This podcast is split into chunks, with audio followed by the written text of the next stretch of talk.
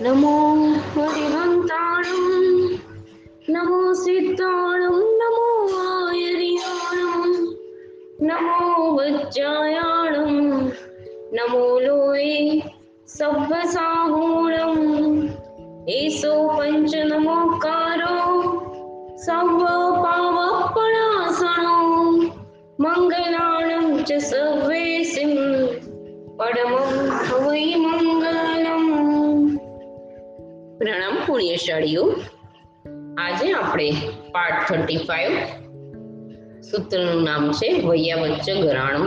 જૈન સૂત્ર, અર્થ અને રહસ્ય પ્રેઝન્ટ્સ પાર્ટ થર્ટી ફાઈવ વૈયાવચ્ચ ગરાણમ સૂત્ર. હવે આપણે સૂત્રનો પરિચય આપીએ. એમાં આ સૂત્રનો સામાન્ય શબ્દાર્થ રહેલો છે. પરંતુ તેનો તાત્પર્યાર્થ સમજવા માટે આ સૂત્ર કેમ બોલાય છે? શું સૂચવે છે? અને કોણ બોલે છે? તે વિચારવું ખૂબ જરૂરી છે. આ વસ્તુ વિચારાય તો જ સૂત્રનો ભાવાર્થ સમજી શકાય તેવું છે.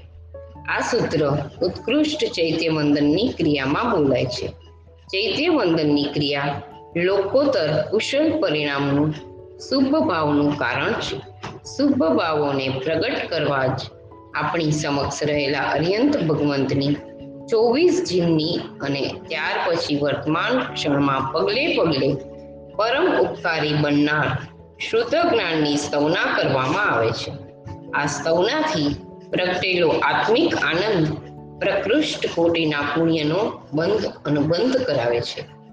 આવું પુણ્ય જેણે બાંધ્યું છે તેવો જીવ ત્યાર પછી ઓચિંત્યના પાલન માટે આ સૂત્ર બોલી કાર્યોત્સર્ગ કરે છે.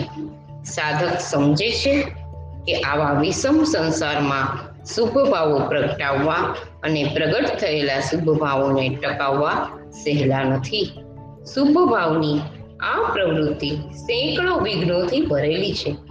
તો પણ આ શુભ ભાવમાં જેમ અર્યંત ભગવંતો આદિ કારણ છે, તેમ શુભ અનુષ્ઠાનમાં આવતા વિઘ્નોને દૂર કરી શુભ ભાવોમાં ટકાવી રાખવાનું કામ સમ્યક દ્રષ્ટિ દેવો પણ કરે છે. માટે આ પ્રસંગે જૈન શાસનની વયાવચ કરનારા શાંતિ અને સમૃદ્ધિ આપનાર દેવોને યાદ કરવા તે પણ પોતાનું કર્તવ્ય છે. આ રીતે પોતાનું ઔચિંત્ય સમજી ઔચિંત્યના પાલન માટે આ સૂત્ર દ્વારા સમ્યક દ્રષ્ટિ દેવોના કાર્યોત્સર્ગ માટે પ્રતિજ્ઞા કરાય છે. આ સૂત્ર દેવવંદન તથા પ્રતિક્રમણની ક્રિયામાં બોલાય છે. હવે એ સૂત્ર લઈએ આપણે. મૂળ સૂત્ર. વૈયાવચ્ચ ગરાણમ સંતિ ગરાણમ સમદિઠ્ઠિ સમાહી ગરાણમ કરેમી કૌસગમ હવે એનો અર્થ, સૂત્રનો અર્થ સમજીએ. એક જ ગાથા છે. વૈયાવચને કરનારા, શાંતિને કરનારા અને સમ્યક દ્રષ્ટિ જીવોને સમાધિને કરનારા દેવોના સ્મરણ માટે હું કાર્યોત્સર્ગ એટલે કે કાવસક કરું છું. હવે એનું પહેલું પદ વિશેષ અર્થ લઈએ છીએ આપણે અહીંયા. વયાવચને કરનારા દેવોના સ્મરણ માટે હું કાવસક કરું છું. વૈયાવચ એટલે વ્યાપૃત ભાવ અથવા વ્યાવૃત ભાવ. વ્યાપૃત એટલે વ્યાપાર વાળા રહેવું. જૈન શાસનમાં જ્યાં જે રીતે જરૂરિયાત હોય, ત્યાં તે રીતે વ્યાપારવાળા રહેવું તેનું જ નામ વૈયાવચ કરવી. વળી બીજી રીતે વિચારીએ તો વ્યાવૃત્ત ભાવ એટલે પાછા વળવું. તન, મન અને ધન આદિ પદાર્થો પ્રત્યે પોતાની માલિકી ઉઠાવી, અન્યને અર્પણ કરવી, તે પણ એક પ્રકારની વૈયાવચ જ છે. શાસન પ્રત્યે ભક્તિમંત દેવો મહાચારિત્ર સંપન્ન આત્માઓની સેવામાં હાજર રહે છે. કેવળ જ્ઞાનીઓના મહોત્સવ કરવામાં પોતાની મજા માણે છે. તીર્થ સ્થાનોની રક્ષા માટે સદા જાગૃત રહે છે. અર્યંત પરમાત્માના સમવસરણની રચના કરે છે. પોતાના વિમાનમાં રહેલા ચૈત્યોની પણ પૂજા આદિ કરે છે. આમ અનેક રીતે તેઓ શાસનની સેવા કરતા હોય છે.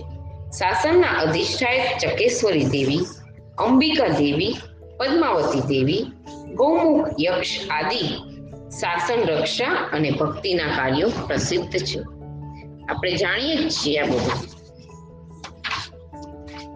હવે સંતિ ઘરાણું. શાંતિને કરનારા દેવોના સ્મરણ માટે હું કૌશક કરું છું. સંઘમાં મારી, મરકી કે દુષ્ટ દેવોએ કરેલા કોઈ પણ પ્રકારનો ઉપદ્રવ થયો હોય તો શાસન રક્ષક દેવો સ્વયં આવી ને પણ તે ઉપદ્રવને શાંત કરે છે. અને જે તેઓનો ઉપયોગ ન હોય તો સાધક દ્વારા તેમનું સ્મરણ કરાતા જ તેઓ આવીને સંઘમાં શાંતિ થાય તેમ કરે છે.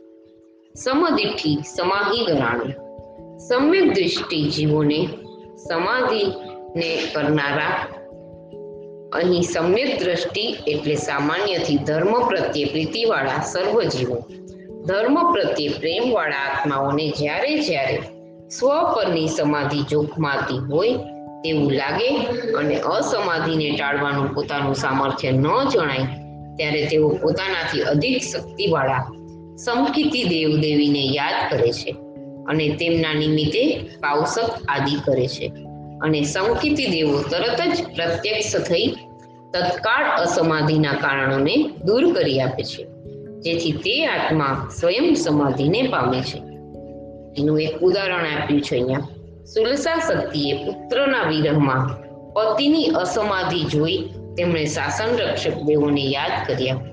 દેવે આવી બત્રીસ કુટિકાઓ આપી, જેનાથી સુલસાને બત્રીસ પુત્ર રત્નની પ્રાપ્તિ થઈ.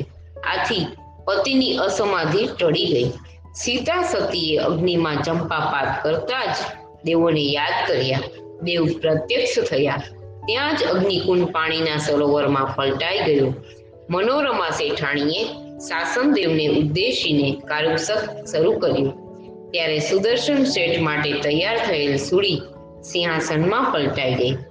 મંત્રીશ્વર શકડાલની પુત્રી યક્ષા સાધ્વીજીએ પર્યુષણ પર્વના દિવસે પોતાના નાના ભાઈ શ્રીયકને ઉપવાસ કરાવ્યો. અસહ્ય ક્ષુધા વેદનીયના કારણે મુનિ શ્રીયક કાળધર્મ પામ્યા. આ બનાવથી યક્ષા સાધ્વીને ખૂબ દુઃખ થયું. નાની ગુરુ ભગવાન પાસે પ્રાયશ્ચિત કર્યું. છતાં મનને શાંતિ ન મળી. શ્રી સંઘે કાવશક કરી શાસન દેવીને પ્રત્યક્ષ કરી. પ્રત્યક્ષ થયેલ એટલે કે પ્રગટ થયા પ્રત્યક્ષ થયેલ દેવી મહાવિદે ક્ષેત્રમાં સિમંદર સ્વામી પાસે યક્ષા સાધ્વીજીને લઈ ગયા. પ્રભુએ સ્વમુખે કહ્યું, યક્ષા, તમે નિર્દોષ છો. યક્ષા સાધ્વીજી સ્વસ્થ થયા અને ભરત ક્ષેત્રના સંઘને ચાર અધ્યયનો ભેટ રૂપે આપ્યા. આમ પ્રત્યક્ષ કે પરોક્ષ રીતે ગુણવાન આત્માઓની અસમાધિને ટાળવાનું કામ શાસન રક્ષક દેવો કરતા જ હોય છે. હવે આવ્યું કરેમી કાવસકમ એટલે કે હું કાવસક કરું છું. સમ્યક દર્શનાદિ ગુણવાળા જે જે દેવોએ જૈન શાસનની સેવા કરી છે, અનેક ઉપદ્રવોનું નિવારણ કરી સંઘમાં પુનઃ શાંતિનું પ્રસ્થાપન કર્યું છે. ધર્મી આત્માની સમાધિમાં સહાયક બન્યા છે. તે તે સમ્યક દ્રષ્ટિ દેવોને યાદ કરી તેમના આ ઉત્તમ કાર્યની અનુમોદનાર્થે અથવા પ્રમાદમાં પડેલા તે દેવોને પ્રોત્સાહિત કરવા માટે હું કાવસક કરું છું. સમ્યક દ્રષ્ટિ દેવોના સ્મરણ માટે, તેમના ગુણોની પ્રશંસા માટે કે તેમને પ્રસન્ન કરવા માટે તેમને ઉત્તમ વસ્તુનું અર્પણ આદિ ઘણા કાર્ય થઈ શકે તેમ છે. તો પણ અહીં તે ન કરતા કાવસક કરવાનું વિધાન કર્યું. તેનું કારણ એવું લાગે છે કે ચૈત્યવંદન આદિ ક્રિયા ભાવ સ્વરૂપ છે. ભાવ સ્વ ભાવ સ્વરૂપ આ ક્રિયામાં ભાવનું પ્રાધાન્ય છે. તેથી કાવસક દ્વારા ભાવથી તેમનું સ્મરણ કરવામાં આવે છે. વળી, વસ્તુના અર્પણ આદિમાં તો પાપ ક્રિયા પણ થાય છે. જ્યારે આ આ તો નિર્વધ્ય ઉપાય છે. અર્યંત આદિના ધ્યાનમાં લીન થવાનું ભાવ ઉત્તમ હોય, આ પ્રસંગે આવા ઉત્તમ ભાવનું પ્રદાન વિશેષ લાભનું કારણ બની શકે છે. માટે ચૈત્યવંદનની ક્રિયામાં દેવ, દેવના સ્મરણ માટે કાવસક કરવામાં આવે છે. અન્ય સ્થળે આ દેવોના આહવાન આદિ માટે બલિ, બાકડા કે ઉત્તમ દ્રવ્યનું પ્રદાન કરવાનો વિધિ પણ છે. માટે શાસ્ત્રીય વિધાન હોય ત્યાં તે પણ ન થાય તેવું નથી.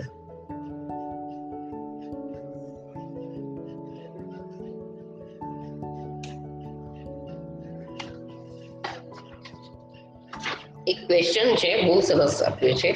ચૈત્યવંદન આદિ ક્રિયામાં ઔચિંત્ય માટે આવા દેવોને યાદ કરવા તે ઠીક વાત છે. પરંતુ સ્મરણ કરવા છતાં તેઓ આવતા તો નથી. તો શા માટે તેમને યાદ કરીને કાવસક કરવાનો? દેવોનું સ્મરણ એનો જવાબ આપ્યો છે, દેવોનું સ્મરણ કરી જ્યારે જ્યારે કાવસક કરવામાં આવે, ત્યારે ત્યારે તે દેવો આવે કે ન આવે, તો પણ કાવસક કરનારને પુણ્યબંધ, વિઘ્ન ઉપશમનાદિ શુભ ફળ મળે છે. જેમ પરમાત્માને પ્રાર્થના કરવાથી પરમાત્મા આવતા ન હોવા છતાં તે પ્રાર્થના વગેરેથી કાર્ય સિદ્ધિ થાય છે.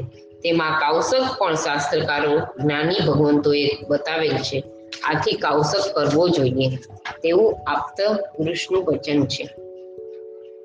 ચૈત્યવંદન દ્વારા પ્રાપ્ત થયેલા શુભ ભાવોમાં જે જે નિમિત્તરૂપ બને છે, તેમને યથા યોગ્ય રીતે નમન વંદન કે સ્મરણ કરવું મારે માટે યોગ્ય છે. તેમ માની સાધક ચૈત્યવંદનમાં જાવંત કેવી સાહુ સૂત્ર બોલવા દ્વારા ભાવ સૌને કરનારા સાધુને વંદન કરે છે.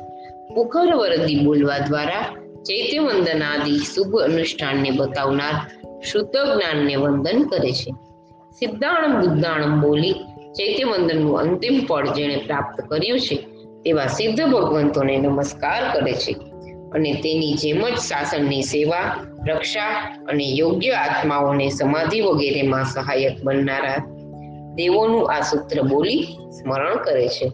આ રીતે કૃતજ્ઞતા ભાવથી આ સૂત્ર દ્વારા સાધક પોતાનું ઔચિત્યનું પાલન કરે છે. અહીં આ સૂત્ર પૂરું થાય છે. જીનાગના વિરુદ્ધ કંઈ પણ બોલાયું હોય તો મન વચન કાયા કરી ત્રિવિધે ત્રિવિધે મિચ્છામિ દુક્કડમ પ્રણામ પુણ્યશાળીઓ. અસ્તુ.